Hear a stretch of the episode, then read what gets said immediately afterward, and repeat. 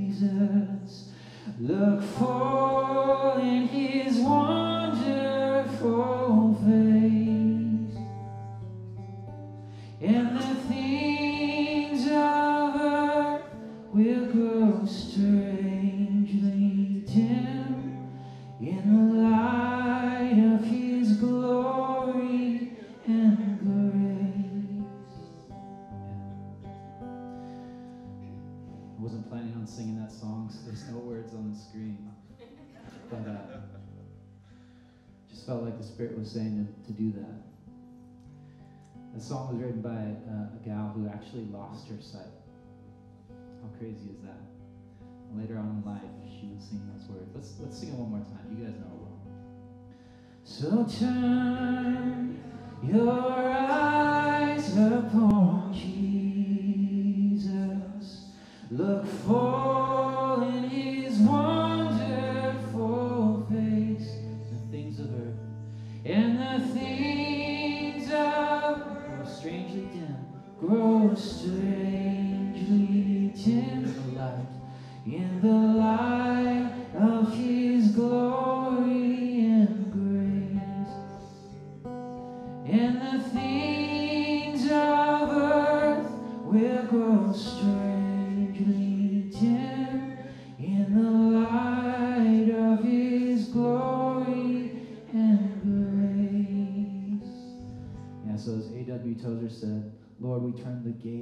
our soul on you, Jesus. Would you be glorified?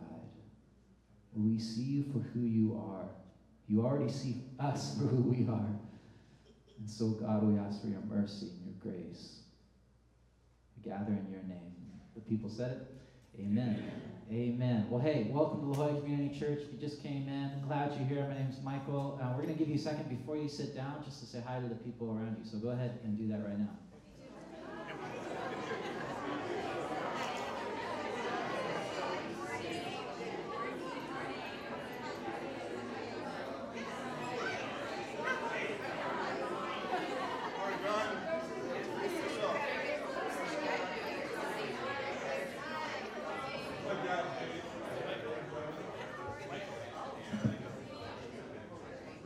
Well, good morning, good morning. Welcome to La Jolla Community Church. How's everyone doing this morning?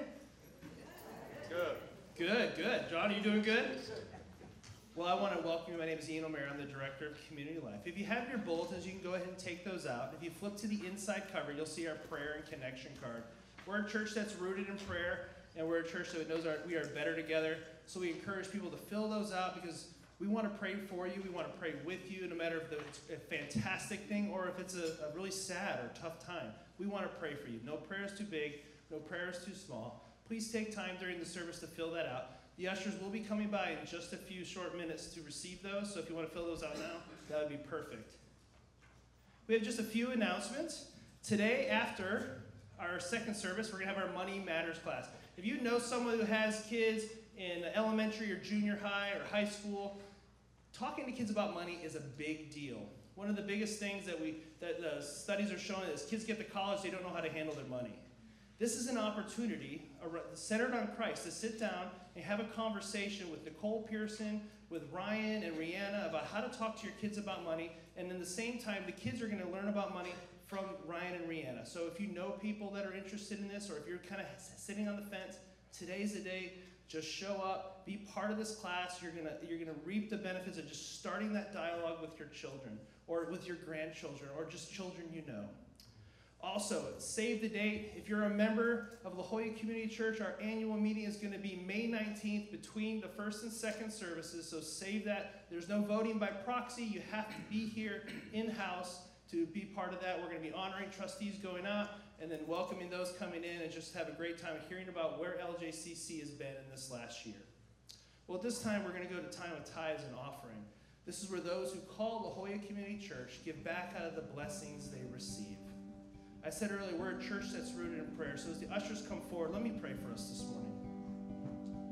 Dear Lord, we just thank you so much that we can look to you and your work on the cross and realize the impact it's had in our life and is having every day. The gospel is as good as the day we were saved, it is as good today, Lord. Help us to live into that calling that you've given us in our lives. Help us to keep you uh, the focus of our lives. And as, as the world swirls around us, Lord, that we would just keep our eyes fixed on you. Lord, we just thank you for the blessings we receive. And we just give back out of the abundance that you've given us, Lord, so we can bless this community You are.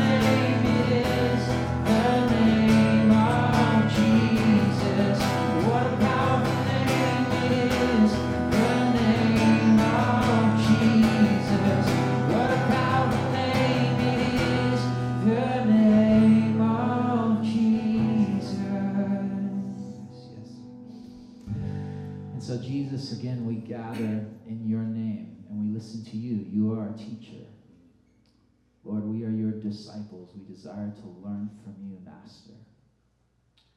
So we pray this in his name. Amen. Amen. You guys can grab a seat.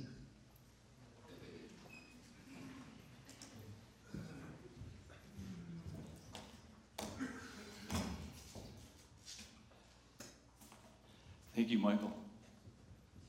Michael is one incredibly gifted worship leader, is he not? Yeah. And I gotta say, the only reason is he's married to Monica. So let's just say it for what it is. just acknowledge it. Their new baby back there, John, sitting on Monica's lap. Monica in that hat holding John there. And uh, tomorrow, Michael is starting a full time uh, ministry at Skyline Church out in uh, East County as their new worship pastor. So we are really excited for you in that ministry. So, well, let me ask you this question: um, Who do you think you are? No, that's the wrong question. That's another sermon. The question: If you had five minutes with God, would you talk or listen?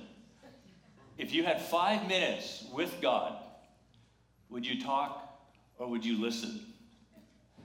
Uh, maybe you would say, Yeah, I'd like to talk. Lord, why don't you ever call me?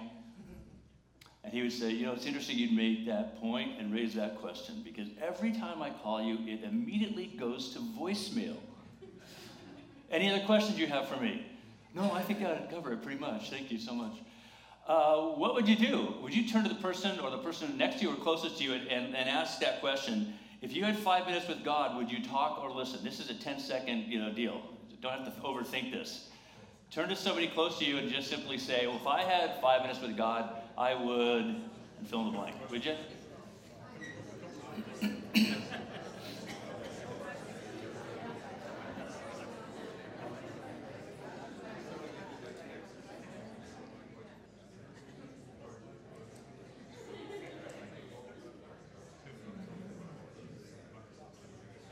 You know, both answers uh, work depending on where you are in your life. I'm, I'm curious though, uh, and nosy, uh, how many of you would talk?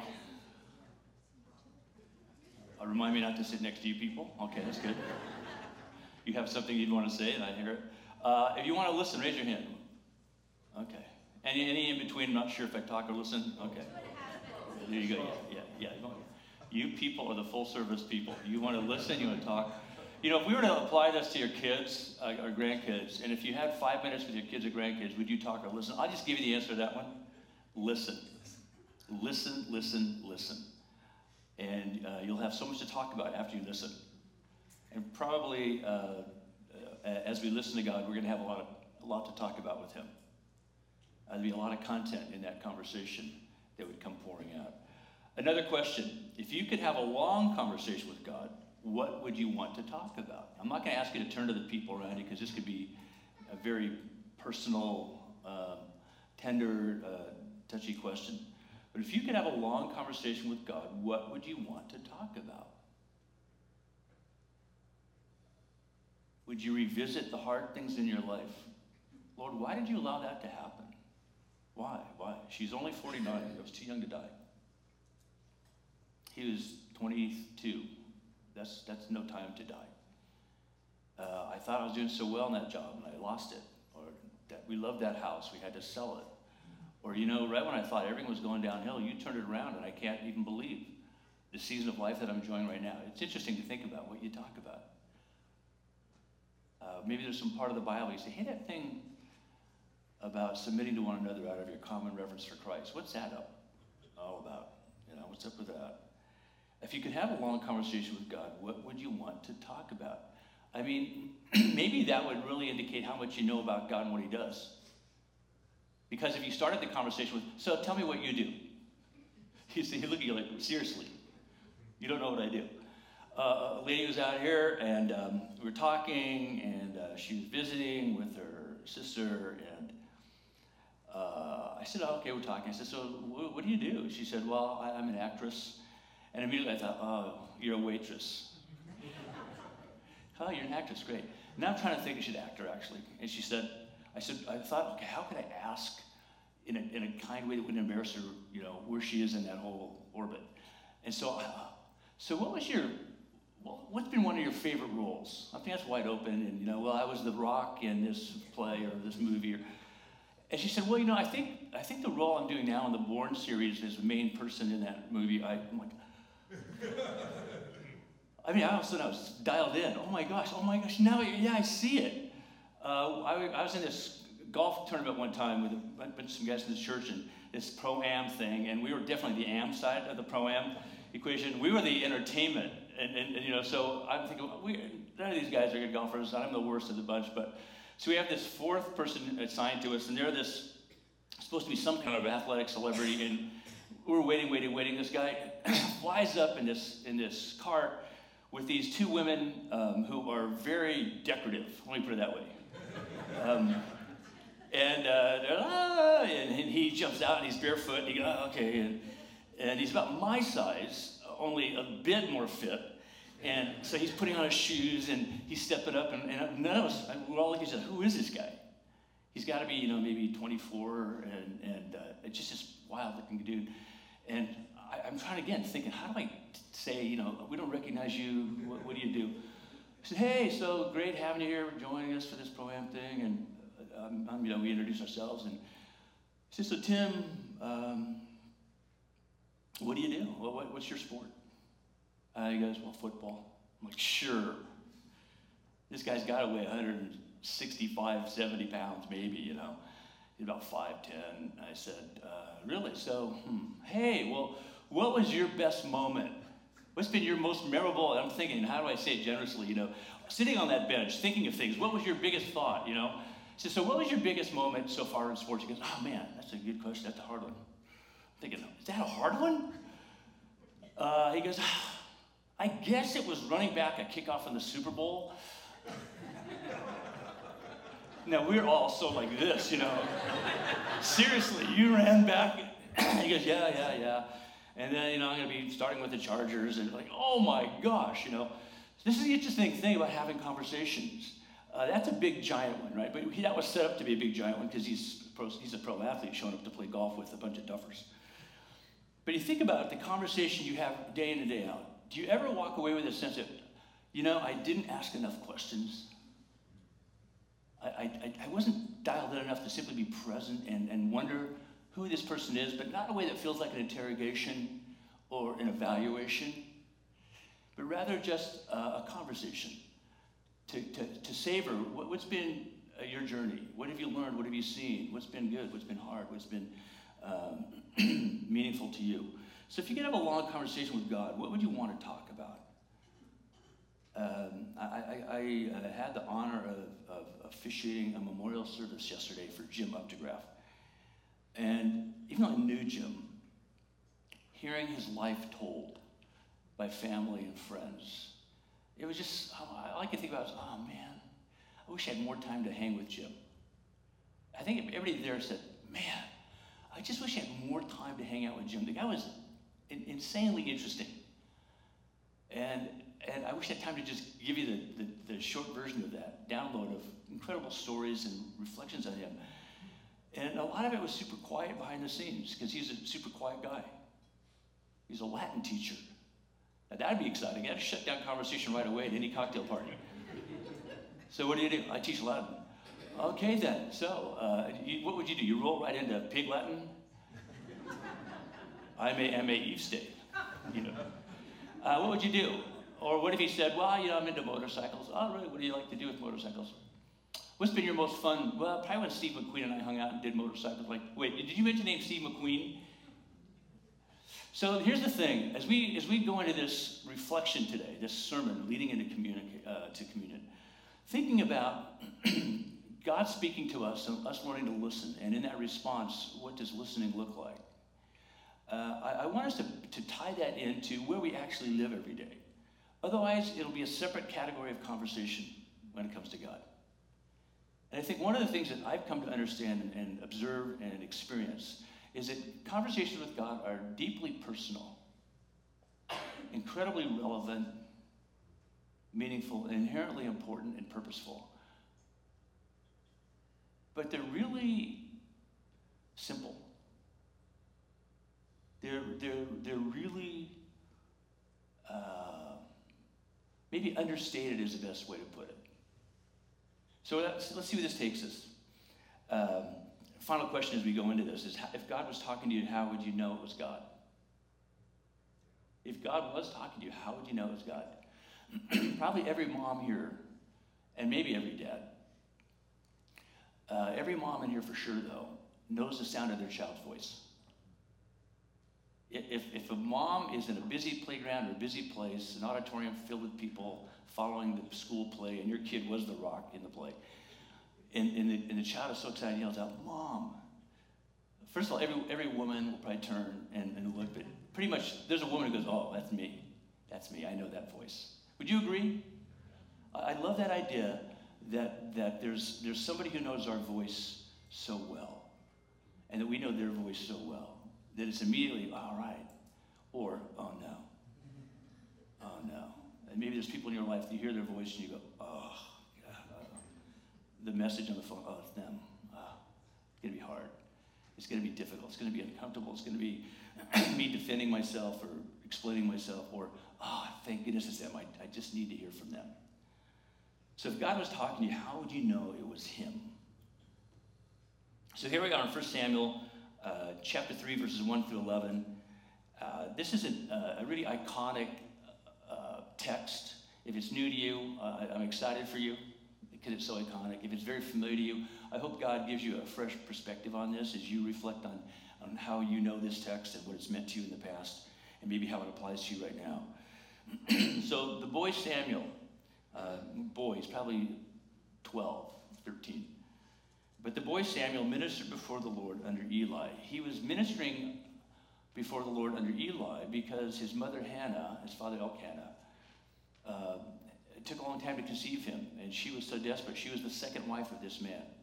Uh, they were both at this point when there was polygamy. There was, uh, there was it was uh, not unusual, and, and they were God-fearing people. She prayed and prayed and prayed and prayed and prayed, and when she when she finally got pregnant, she said, "Lord, I'm going to dedicate this child to you." So after he was weaned, by about two or three, she presents him to the uh, back it's not really a temple yet; it's a tabernacle with some semi-permanent structure around it. So what was a tent is now still a tent, but it's like you had a really nice motorhome and you built it out into something that looks more substantial. Only it, it, it's, it's a pretty good sized thing. And it's now it's kind of a compound, a spiritual center in a place called Shiloh uh, in the hill country of Israel. And so this baby is presented back to Eli and they say, hey, this is God's gift to me. This is God's gift to me. Uh, you know that, that, that, that song, that great hymn, A Mighty Fortress is Our God? It comes out of Psalm 46. Uh, the name um, uh, Jehovah Sabaoth is the name it's that's based on, God's strong tower. Uh, it's invoked in this, in this, in this, in these passages around Samuel's birth and life. So God, the strong tower. So she says, Lord, I present him to you. So he's presented to Eli, who says, okay, he's going to be, you know, he's going to grow up in, the, in this tabernacle. Bittersweet because it's her only son. Finally, as, as the second wife, she has some status in this arrangement. She's giving this child up to, to Eli, who has totally fumbled it with his own two sons. His sons are so out of it that, that, that God is going to tell him, ultimately through Samuel, it's over for you, Eli. You've compromised your calling and your ministry, you're done. Samuel is going to be really the first, uh, he was a judge one of those leaders, semi kingish, uh, you know, the main leader for a period of time in Israel. He was also maybe the first major prophet, other prophets, but he was the first prophet prophet. He was also a priest. So he was an amazing guy. Out of his relationship comes a lot of great things. Uh, his relationship with God. But right now he's a boy ministering before the Lord under Eli. And in those days, I told you all that because it, it says this in those days, the word of the Lord was rare. There were not many visions. And, and you don't need to wonder why, right? Eli had stopped listening to God, so he lacked vision. When you stop listening to God, when you stop understanding His word, you lack vision. You have big ideas for sure. You have lots and lots of ideas, probably attached to, to opinions. Uh, some of those opinions grounded perhaps in reality. But if you are cut off from the source of, the, of, of an authentic vision, you don't have much to offer but verbiage. And so Eli had stopped listening to God. He lacked vision. And because visions are practical, imaginative responses to God's word, there weren't very many of them. All visions are prompted by God to bless people in his name. If you have a vision, it's a visual vision. Peter saying, Oh my gosh, I see this sheet being lowered out of heaven. I'm sitting by the, by the beach and I'm reflecting on my, my life in Christ, and all of a sudden I see this sheet lowered out with these animals and things that are, are representative of things I don't eat. And this vision is attached to a, to a message from God saying, Eat.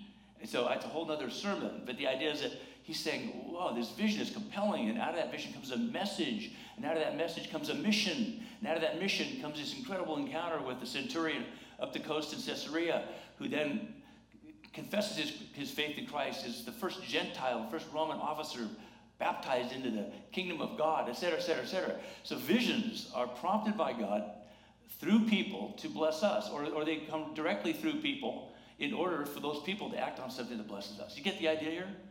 Powerful when visions happen. But if a vision isn't rooted in God's word, it's a complete lie. In that same great hymn, uh, Mighty Fortress, it talks of Satan being the deceiver. And it says one little word uh, can crush him. And you know what that word is? It's a big mystery for people who study this hymn. But I don't think it's much of a mystery. Uh, the word is simple it's liar. It's liar. You're a liar. Period. Well, wouldn't you want to use the word grace or truth or love or yeah, yeah, all those would work, but pretty much let's just cut to the chase and recognize who you're listening to. He's a liar. There's no possible vision that blesses anybody coming out of this encounter. So here's the situation, right? Authentic visions draw attention to God's word. But in those days, the word of the Lord was rare. There were not many visions.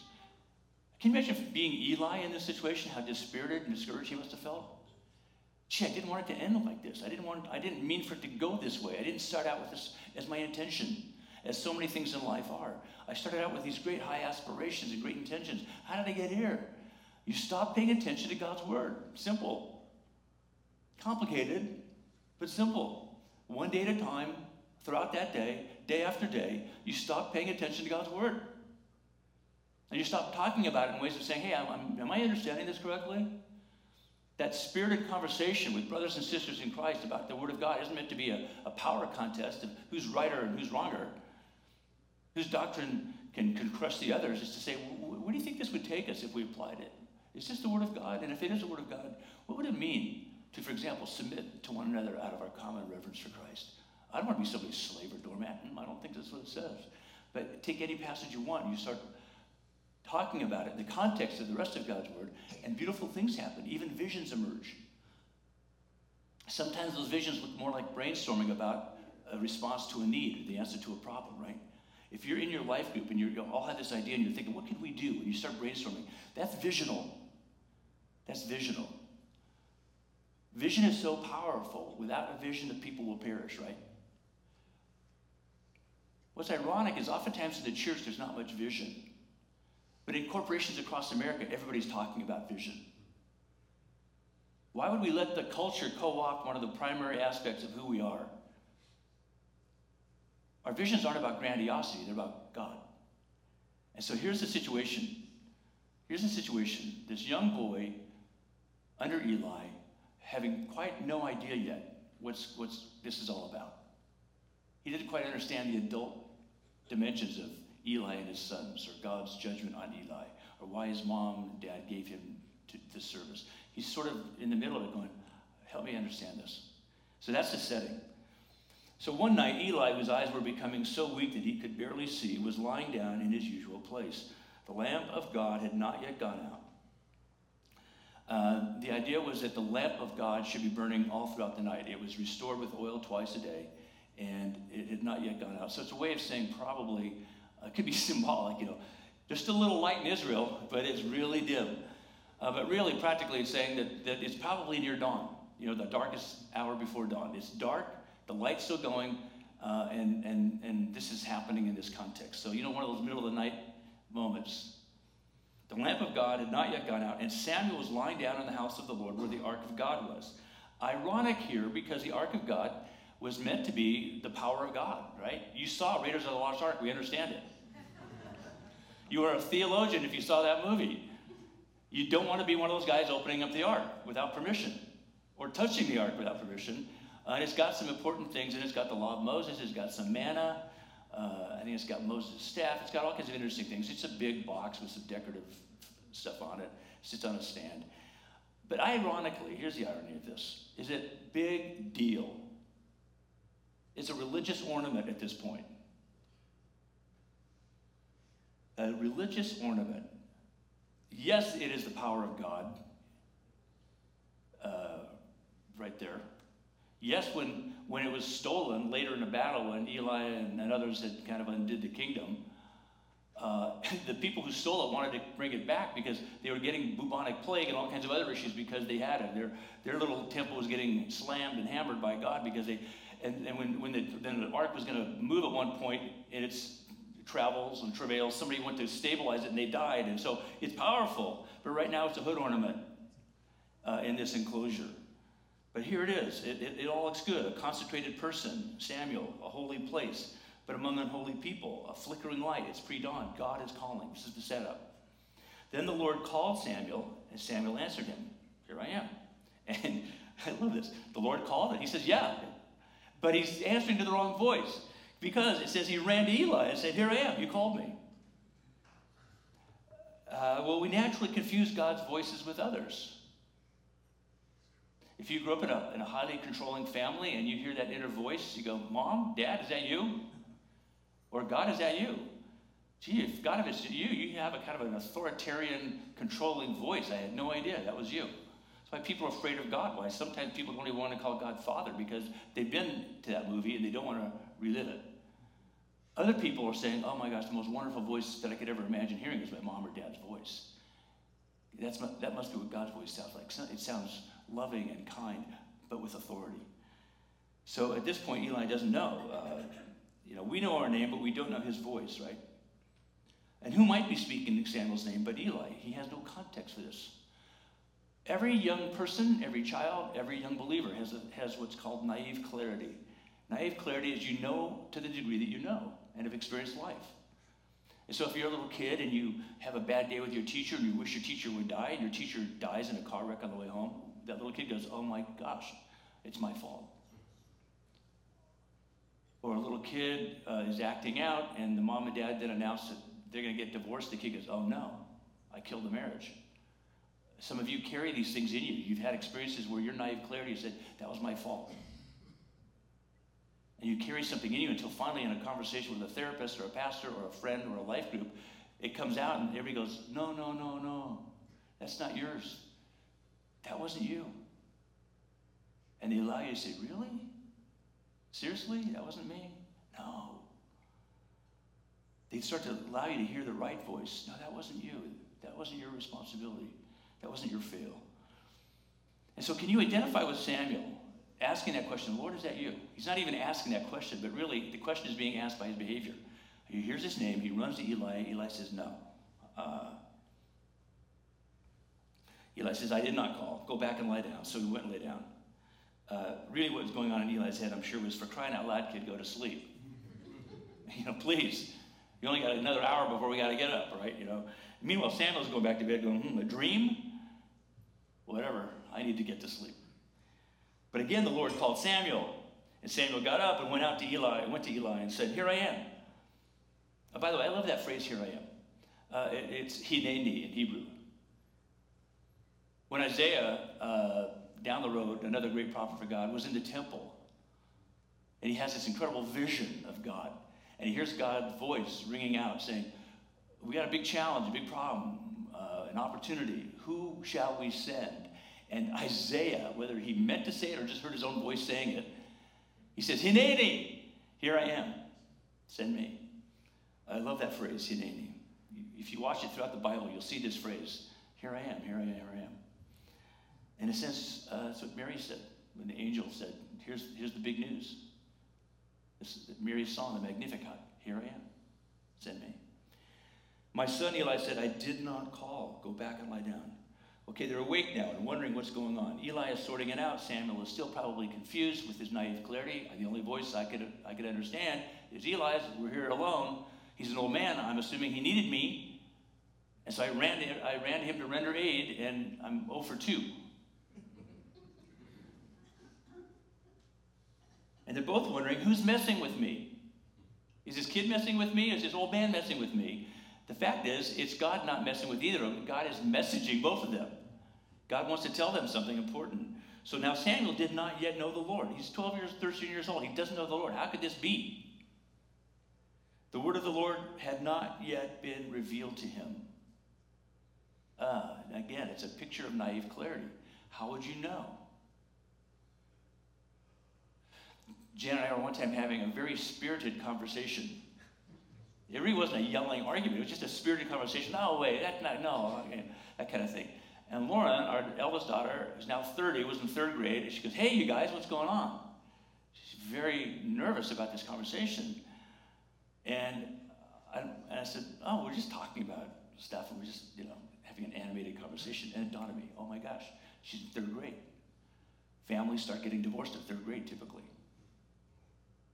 I said, Hey, sweetie, are, are any of your friends, moms and dads, getting. Oh, she said, Are you guys getting divorced or something? I said, No. But are some of your families uh, in school, are those families getting divorced? She goes, Yeah. I said, No, this is what couples do. They talk, they work things out. You know, naive clarity. Who's going to inform you so you can make sense of your experience, your observations, the content? We need informed, faithful guides. There's a bunch of kids, uh, especially in the second service, a bunch of kids, children in one place, junior high school high, and high school kids in another, the surf shack, the cove. All these kids with all these aspirations and dreams and great potential. What adults besides their mom and dad, maybe their teacher, their coach, you know, the youth leaders, the Sunday school teachers, who is speaking into their life? You've heard us say over and over again, we want five adults to know uh, uh, that kid. We want a, a kid who they're going to walk through this campus to have five people go, hey, how you doing? And mom and dad go, hey, how you know them? Oh, that's so and so. You want to put a smile on a parent's face? They're to recognize their kid. You do something for their kid, and the parent goes, thank you. That meant a lot to me. Well, I didn't do it for you. Oh, yeah, you did. You did it for me. Thank you. It's like when Jesus said, whatever you do for the least of these, you've done it for me. Uh, who will be the guides of these kids? I sent a study out to a bunch of people that last spring came out. Massive study uh, funded by uh, this uh, Treetop Foundation, private family foundation. Zillions of dollars in this family foundation. They're followers of Jesus. The guy that runs the foundation is a former McKinsey partner. They said, let's commission a study and find out the state of the American church. They went to every possible kind of church, seminary, Christian organization, Young Life, University, all over the map. They interviewed all these people, and they said, hey, we've come to understand that there's about 35 million kids currently uh, somehow relating to churches in the United States who, a decade or two or three from now, will no longer have a relationship with the church in a meaningful way.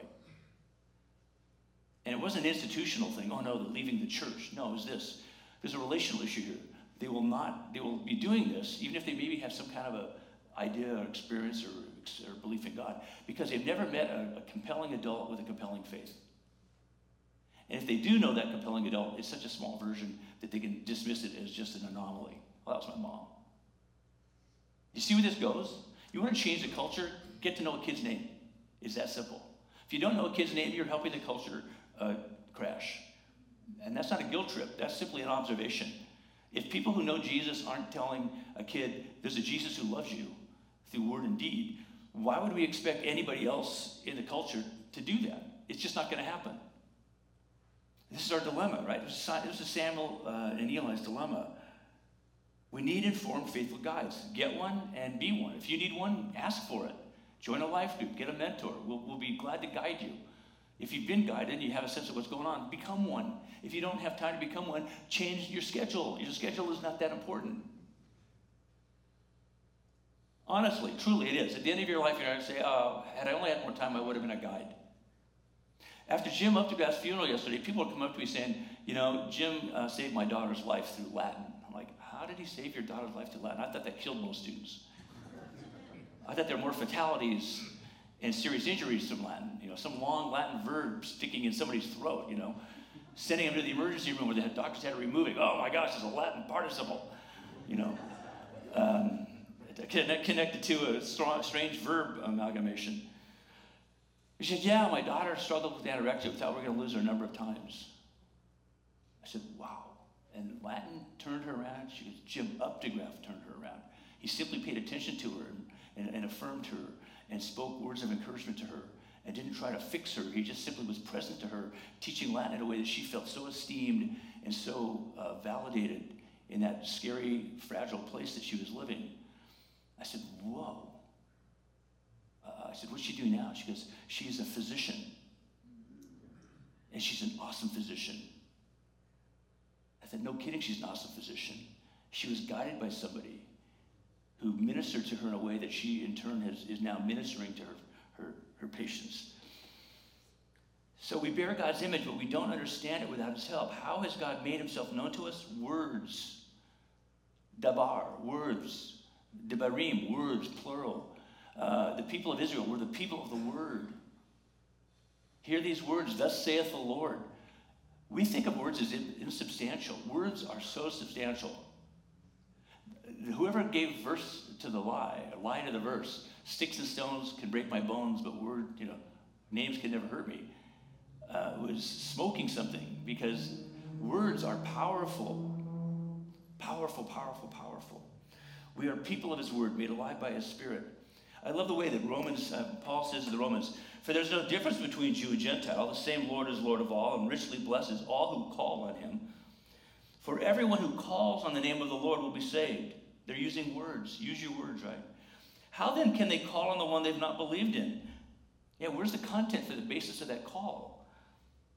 How can they believe in the one of whom they've not heard? How can they hear without someone preaching to them? That's words. How can anyone preach unless they are sent? As it is written, how beautiful are the feet of those who bring good news. For everything that was written in the past was written to teach us, is, in, is he says later in, the, in, in, Romans. We oftentimes say, you know, preach the gospel, and if, if necessary, use words, and we attribute it to St. Francis. Uh, fact check, he did not say that anywhere. Nowhere in his writings, none of his disciples, none of his biographers have him saying that ever. Here's what Francis did he, he, he submerged himself in the Word of God. He prayed himself to the Word of God, and he was constantly talking about the Word of God, constantly talking. Five times a day, he would preach in villages, indoors, outdoors.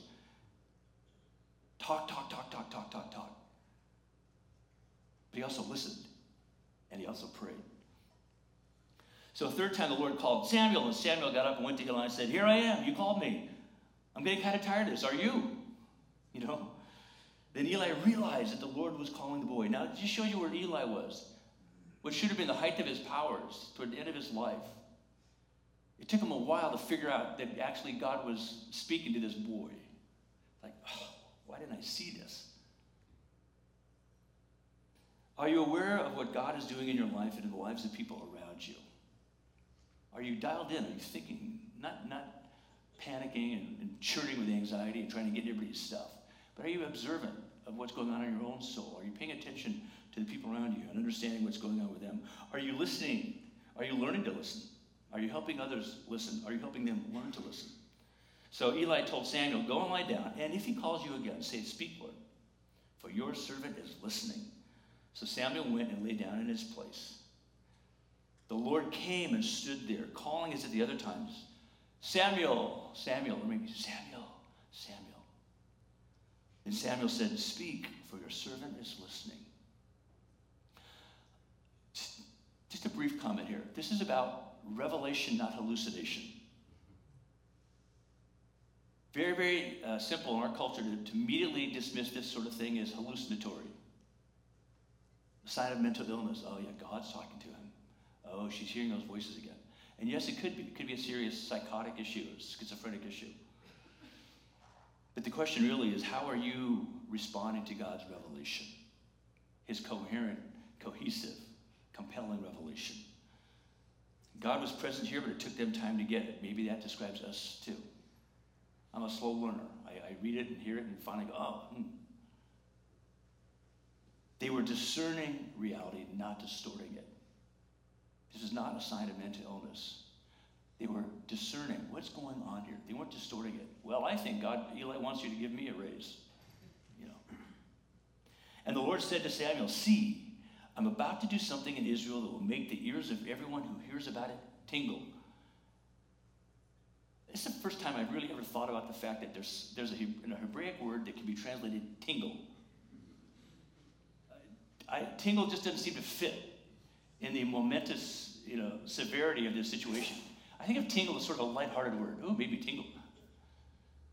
Um, but this is tingle as in uh, there was like this electric v- voltage going through me that alarmed me or alerted me or either delighted me or made me think, oh no. And in this case, it was really an oh no tingle.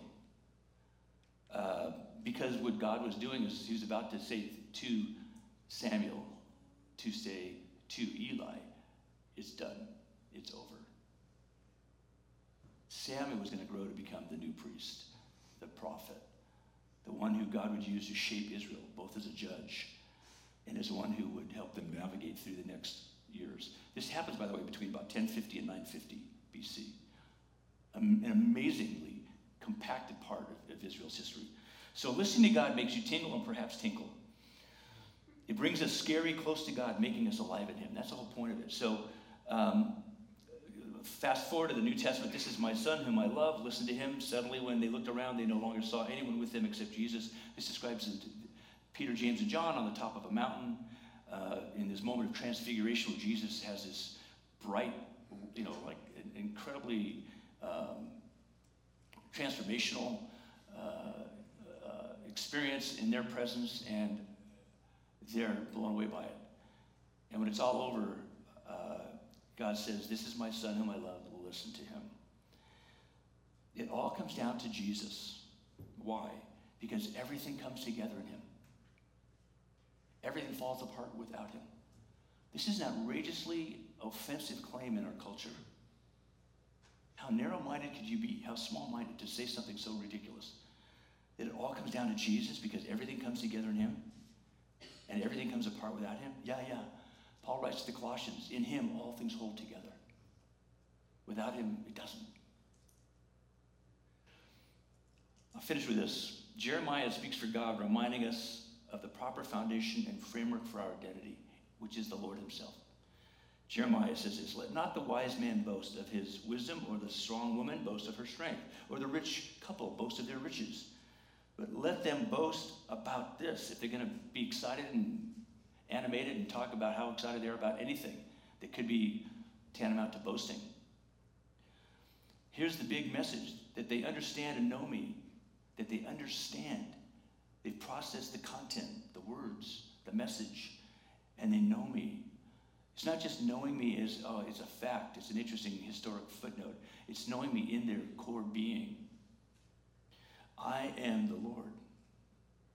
You know, that I am the Lord who exercises kindness, justice, and righteousness on earth. For in these I delight. I ask you the question Do you know and understand the Lord? Are you coming to know and understand the Lord? You perhaps have walked with Him for decades. Where are you at this point in your knowing and understanding of the Lord? If you think you've already figured it out, uh, you haven't figured anything out yet. And if you're feeling like, gee, by this time I think I should have figured it out, oh, you're probably in the right place. Means you're still wrestling, wrestling with the implications and, and engaging in the, in the complexities and the mysteries, but in a way you're saying, you know, it's coming a lot more clear and simple. But wow, it's a big message. You can learn to listen to him and you can learn to speak with him as in, by way of responding to God. That's prayer. By being rooted in Christ, you will delight in God's kindness, justice, and righteousness. Why? Because that's his word. That's what his word tells us. I'll finish by saying this. How do you know any of this stuff with Samuel and Eli was true and grounded in reality? We get to read the history. We get to read about what happened that they couldn't control but they, they were a part of. We get to see what they did, and what they said, and how they did it, and how they said it. We had a men's steak night here. Uh, a bunch of guys, uh, not steak night, we had a carne asada night. John Wilson got up and told some of his story and, and, and, and us to talk about how we can serve this community out of, out of his story in Christ. It was so compelling. It was riveting. It was amazing. Uh, Don Wolfo followed and, and talked a bit about his story. Again, guys are just listening. And then, and then um, uh, Gerald gets up. Uh, and if you've met Gerald, uh, Gerald's about this tall. Uh, from Uganda, spent most of his formative years in an internally displaced persons camp. Uh, and eventually got to come to this country, and he was telling his story, which again, we're all like, amazing. Why would you believe it? Why would you believe anything these three men said? It sounds far fetched, this transformation in their life, the, the things that they've gone through, only because we got to see it. We've seen it confirmed in reality. Therefore, it was compelling and convicting, convincing, right? This is your, this is for you. I already know it's for you because you're already living it. I see it in you. I'm saying it's for you in the next step you take to not only experience it personally, but to express it to others. Be praying as you leave today. Who are those people going to be for whom I will be a guide? Not an intrusive, controlling guide, but hopefully an influential, impactful guide. So, Lord Jesus, that's our prayer for us. We thank you that that's what you did for us. In Samuel and all that followed, and what you did is you came uh, to love us and give your life for us. We pray this in Jesus' name. Amen. I want to invite those who are going to be uh, distributing communion to come forward right now. On that night that he was betrayed, final night of his time with his disciples, uh, after a long conversation over the evening with them, he took some bread and having blessed it, he broke it, saying, This is my body given for you. In the same manner, he took that cup and having blessed it, he said, This cup is the new covenant, the confirmation of God's presence among us. The new covenant in my blood given for you. Do this in remembrance of me. God wants to put a new and fresh word in your heart, in your mind, and on your lips. For some of you, it'll be a very familiar word. It will not be the word liar, it'll be the word Lord. And because He is your Lord, what would that mean for you? What will it mean for the people that you pray for and do everything you can to encourage and counsel and cheer on? Powerful. And whenever they talk about their experience of the Lord, somehow your name is going to pop up in that conversation in ways that might embarrass you if you were there. Uh, but will bless people knowing that there are people like you out there uh, who, are, who are living as if Jesus really were your Lord and seeing the fruit of that.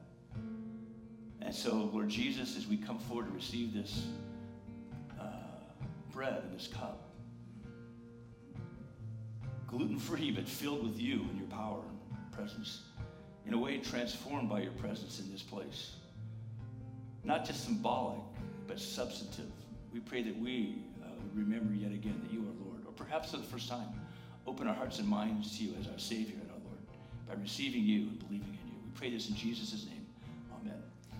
So, uh, closest to you, go to wherever there are people uh, with these elements and receive them and hear words like this. This is Christ's body given for you. This is Christ's blood shed for you. If you're not a believer, uh, this is not for you. We don't want to impose this on you put you on the spot. So you don't feel, don't feel compelled to come forward and receive this. But if you have a faith in Jesus, this is for